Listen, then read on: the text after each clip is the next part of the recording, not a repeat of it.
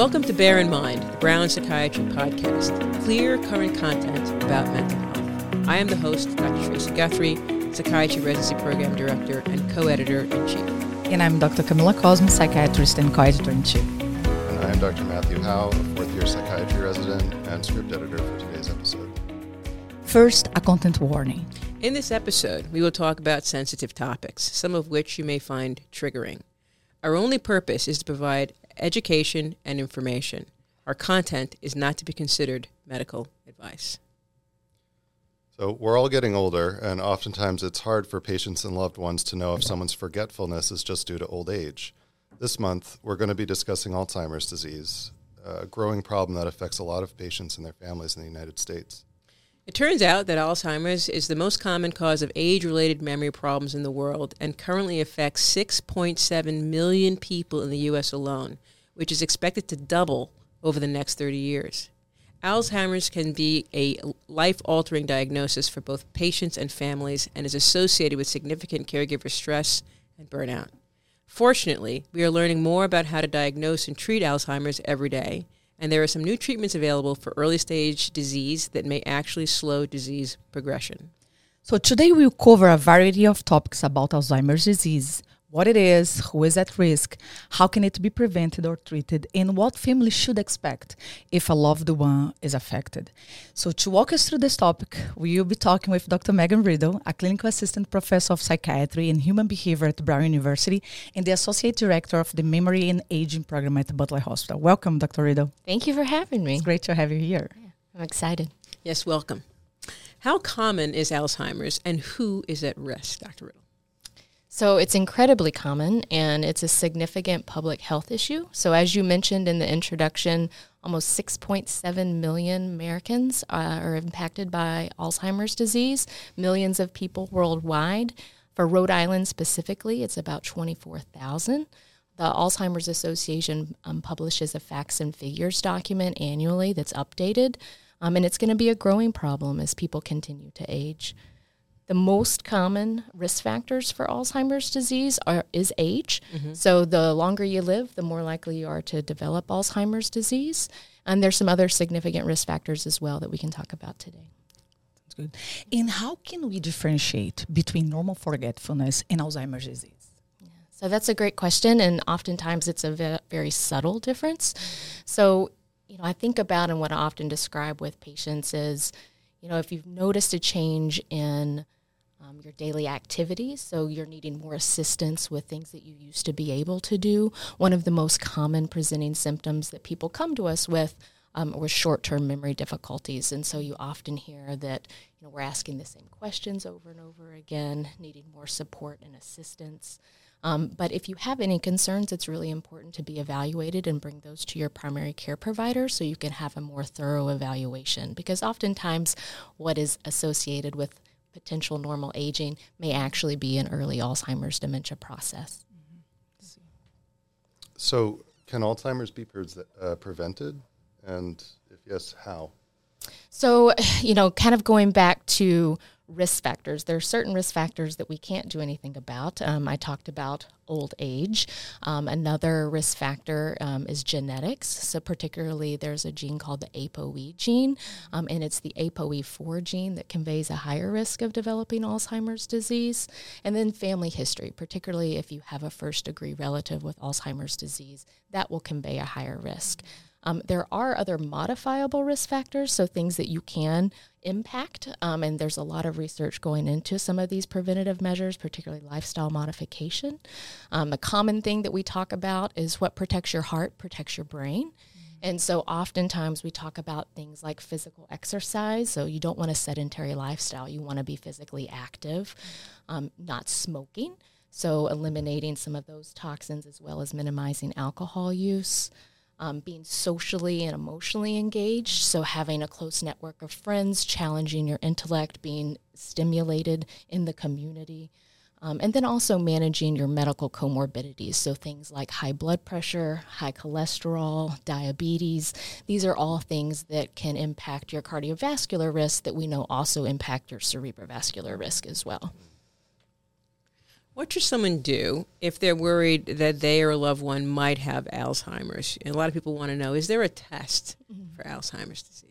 So uh, it's a good question. Uh, it's a very long answer. and so if you do have concerns, in, initially the first step should be bringing those to a provider that you trust. So for most people, that's your primary care doctor.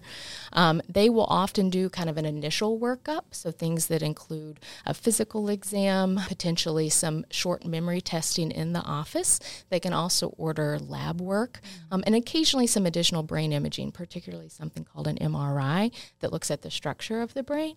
Uh, depending on the results of those tests, um, they might be concerned that you need a more specialized workup, and that's when you may come to me uh, or others uh, like me. So, in subspecialty clinics, either focused on geriatric psychiatry or neurology, we're lucky here at Butler to have the memory and aging program, and that's really what we specialize in is early diagnosis and treatment of Alzheimer's disease. And at that point, you might have some more in depth testing. So there's something called neuropsychological testing that is a longer cognitive test that looks at different parts of memory, things like language, attention, executive function, so higher order processing, and is really good at teasing apart what is an abnormal pattern of changes in memory and thinking versus what might be normal aging or a result of other concerns that impact your cognitive health, things like depression, uh, anxiety, or even things like polypharmacy, you know, taking too medication, too many medications and interactions. Mm-hmm. The structural imaging that I talked about, the brain MRI, that's available clinically, meaning that your doctor could order it, we could order it here, and it would be covered by your insurance. That gives us information about the structure of your brain. So sometimes in an early Alzheimer's disease process, we can see shrinking. It's also called atrophy of certain parts of the brain, and that would show up on an MRI that we could review together. It also shows some of those uh, cerebrovascular changes. So any history of strokes, you want to rule out any other causes of memory trouble. Um, and there can be very common in people that have high blood pressure and high cholesterol. So, again, things that interrupt the way your brain is able to communicate. Mm-hmm. Then there are some other subspecialty tests. So, particularly in a research environment, there's a certain type of brain imaging called a PET scan. Um, and that uses a radio tracer, meaning that you would get um, injected with a certain marker that looks for certain proteins that we know to be associated with Alzheimer's disease. Mm-hmm. So, the two primary proteins that we know to be involved in Alzheimer's disease are a protein called beta amyloid. Mm-hmm. You may have heard of amyloid plaques, and then also something called tau, tau tangles, um, particularly phosphorylated tau. And research has developed these specialized scans to look and see is your brain building up these proteins? Um, that's important because mild changes in memory can be caused by multiple different factors, but we're actually now able to look and see is somebody developing these abnormal proteins years before they develop any cognitive symptoms, mm-hmm. which is a fascinating change in diagnosis and workup and something that's happened even since I've become a physician. It used to be that you wouldn't know if somebody had Alzheimer's disease until after they passed away, and you were able to actually look at their brain and now, thanks to advancements in science, we're able to see um, and give people diagnosis much earlier, which then impacts their ability to gain access to treatment, whether through clinical trials or available medications, um, and certainly make changes to some of those modifiable risk factors that we talked about earlier. Mm-hmm. In talking about diagnosis, what should patients and families do once a diagnosis of Alzheimer's is made? So, you know, again, that kind of goes back to the changing landscape and when the diagnosis is made. So, for a long time, people weren't coming to the clinic to get assessed until changes in the memory and function were much more advanced. And so, oftentimes, people are diagnosed in a more advanced stage of memory impairment. Now, thanks to changes in uh, diagnostics, the imaging that I talked about, as, long, as well as some other additional testing um, people can be diagnosed much earlier when the changes are only mild. And so I think about a diagnosis of Alzheimer's disease as on a continuum. So you can have a period of time where you know if you're involved in research that you're building up these amyloid plaques or tau tangles, but you may not have any impairment at all. Um, so that is a preclinical phase. There's another phase called mild cognitive impairment, um, and that can be due to Alzheimer's disease based on some of those biomarkers. But mild cognitive impairment can also be related to other things that might potentially be reversible, mm. things like untreated depression and anxiety, poor sleep, polypharmacy, um, and that's why it's important to get access to you know a workup um, because some of that can revert back to normal cognition. And then there's something where you would advance to a more of a dementia stage. And so I often get asked, what's the difference between dementia and Alzheimer's disease? Mm-hmm. And so dementia is an umbrella term. And so there can be many different causes of dementia. All that means is that your change in memory and cognition actually impacts your daily functioning. Alzheimer's disease is the most common cause of dementia. There are other causes as well. Um, but that, when you start to you know gain that diagnosis, that helps in terms of family support, gives you a chance to make changes to your lifestyle to help prevent progression. Um, the recent um, study showed that actually up to 40% of dementia could be postponed by making modifiable changes to your lifestyle. Um, which is, you know, again, earlier you're diagnosed, the more opportunity you have to preserve your quality of life. So, in terms of getting engaged in care and what to do, an early diagnosis um, is still filled with hope. I think, you know, for a long time, you know, people would hear Alzheimer's disease and think, okay, so there's nothing I can do now. Um, and they kind of pivot towards planning for the future. And while that's still very important, um, you know, what I do want to convey today is the field is rapidly changing and people are having access to treatment that may impact their daily cognition and functioning to make a difference in the underlying pathology of the disease. And so it's a, a hope mission now. Um, we are on the brink of quite a bit of new discovery, and I think will only continue to grow. Yeah, it's very exciting. And I'm sure a lot of folks would like to know what types of treatments are becoming available now and how can someone access these new treatments? Sure. So, you know, the FDA has approved several different types of treatments. Um, I would say we can talk about some that are most recent approved that work on the underlying biology. Um, but things that have been around longer are things called donepezil or rivastigmine. There's also a medication called galantamine. And they're a family of medications that really target symptoms of Alzheimer's disease. So they don't do anything to change the underlying pathology or, unfortunately, the progression of the disease, but they do target symptoms. And they do that by increasing the amount of a neurotransmitter. So um, basically, a chemical in the brain that can help with memory and thinking.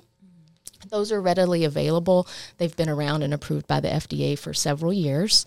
There's another medication called memantine. It's also called Namenda. That's for a more advanced stage of dementia. Um, again, that doesn't change or impact the underlying um, pathophysiology or the course of the disease, but it can help with symptom management. Um, and then the latest change um, is that the FDA has actually approved two different medications through a process called a fast track, meaning that they've, you know, deemed that these new medications can provide a reasonable clinical benefit um, through kind of a fast process. And those actually do target the underlying uh, pathophysiology, particularly targeting amyloid. So, amyloid is one of those proteins I mentioned that starts to accumulate years before you develop symptoms. And these medications target amyloid. Uh, to remove that in the hope that that would preserve current cognition and, and prevent progression of the disease. Yeah, and so how can someone go about like getting onto these medications? So, previously, up until the last year, the only way anyone would have access to these medications is through clinical research trials. So, at the Memory and Aging program at Butler, we're actively enrolling in trials that target anti amyloid and anti tau. But through a research study, um, you have the option of uh, pl- potentially receiving a placebo, meaning you might get the active medication, but you may also not. Um, right now, because they've been FDA fast tracked, technically that they could be available clinically, meaning that a doctor could provide a prescription. But as of now, Center for Medicare and Medicaid Services are not covering these medications, which, as you can imagine, poses a significant financial burden for individuals. And then for these particular types of medications, as they remove amyloid from your brain, it can cause leaking of your vessels. Um, and this is a significant side effect and a need for close safety monitoring. Um, and so it also really depends on where you're going to get access to treatment, making sure that whoever's providing these medications has the ability to safely monitor individuals, um, and that isn't clearly flushed out yet.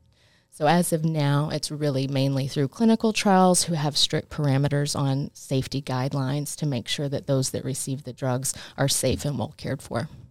So, I know you mentioned a lot about lifestyle changes, and I know that that um, that can't be understated. That's an impressive percentage of forty percent mm-hmm. um, can be change can occur in forty percent of people who make lifestyle changes. Um, I wanted to ask a question about what we should talk, what we should say to families who are currently dealing that mm-hmm. they currently have someone with the diagnosis of Alzheimer's. In your experience with patients and families, what are the big issues that come up that it would be helpful for families to know in advance to prepare for? How are they? How should they be prepared? What should they know? Uh, if they're in this situation now, they have someone with this diagnosis, mm-hmm. there is symptomatology already happening um, what what are you seeing? What would you advise them to do? Sure. So. Um, unfortunately, Alzheimer's is a progressive disease, which means that it will get worse over time.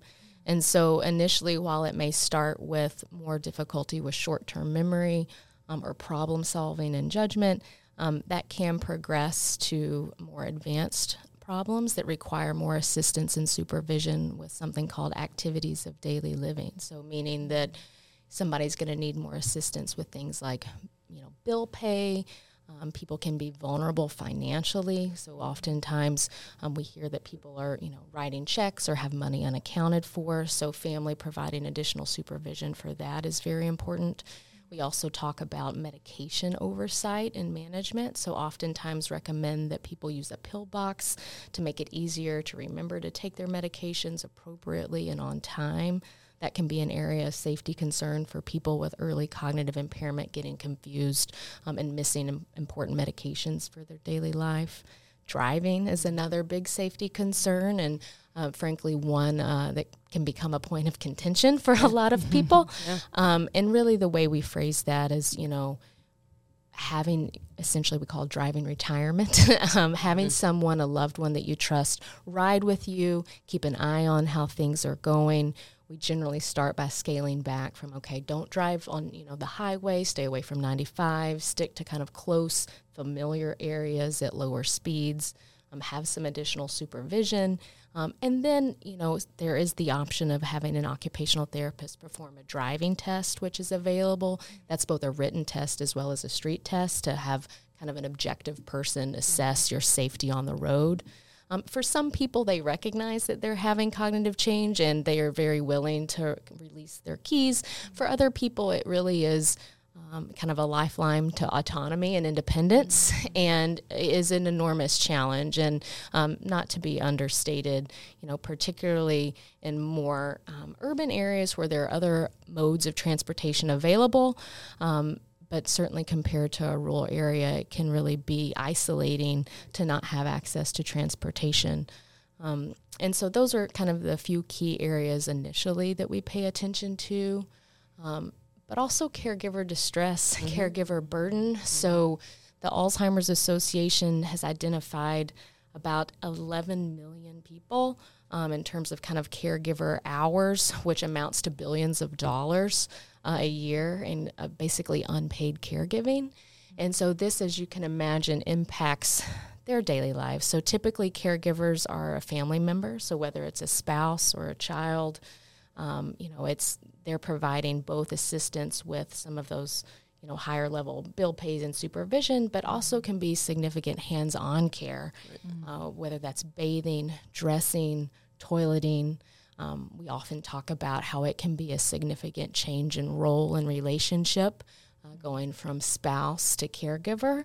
Um, and that comes with it um, grief and loss, um, losing your companion, losing your confident confidant. And I think there's something in dementia that we talk about called um, kind of anticipatory grief. So you're already grieving the loss of your loved one while they're still physically present, mm-hmm. but so much has changed um, that you know, honestly, I, I follow people from their diagnosis until their passing.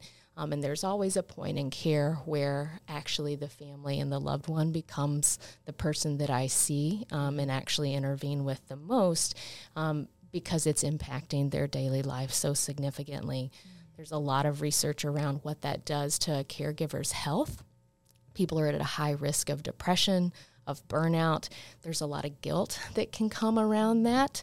Um, there's also, you know, in conversation, people will experience almost a relief when a loved one passes because you know of what that does and what it has done um, and so making sure we address that that we name it that we normalize it mm-hmm. um, these are all reactions that uh, are common um, and that everyone's struggling with in uh, kind of a different point in time um, it impacts their finances so you can imagine the amount of hours that people are not able to go to work because their loved ones require supervision uh, for some people that have flexible jobs, that's not a problem. But for most people, it, it is a mm-hmm. significant issue. They only have so many unpaid days. They can't leave work or they lose their job. Mm-hmm. And so you're running into the public health problem of someone who really needs 24 7 supervision at home by themselves. Um, and people really do the best they can with what they have. Uh, we've gotten creative in terms of trying to set up home cameras, mm-hmm. you know, putting locks on the door to prevent wandering.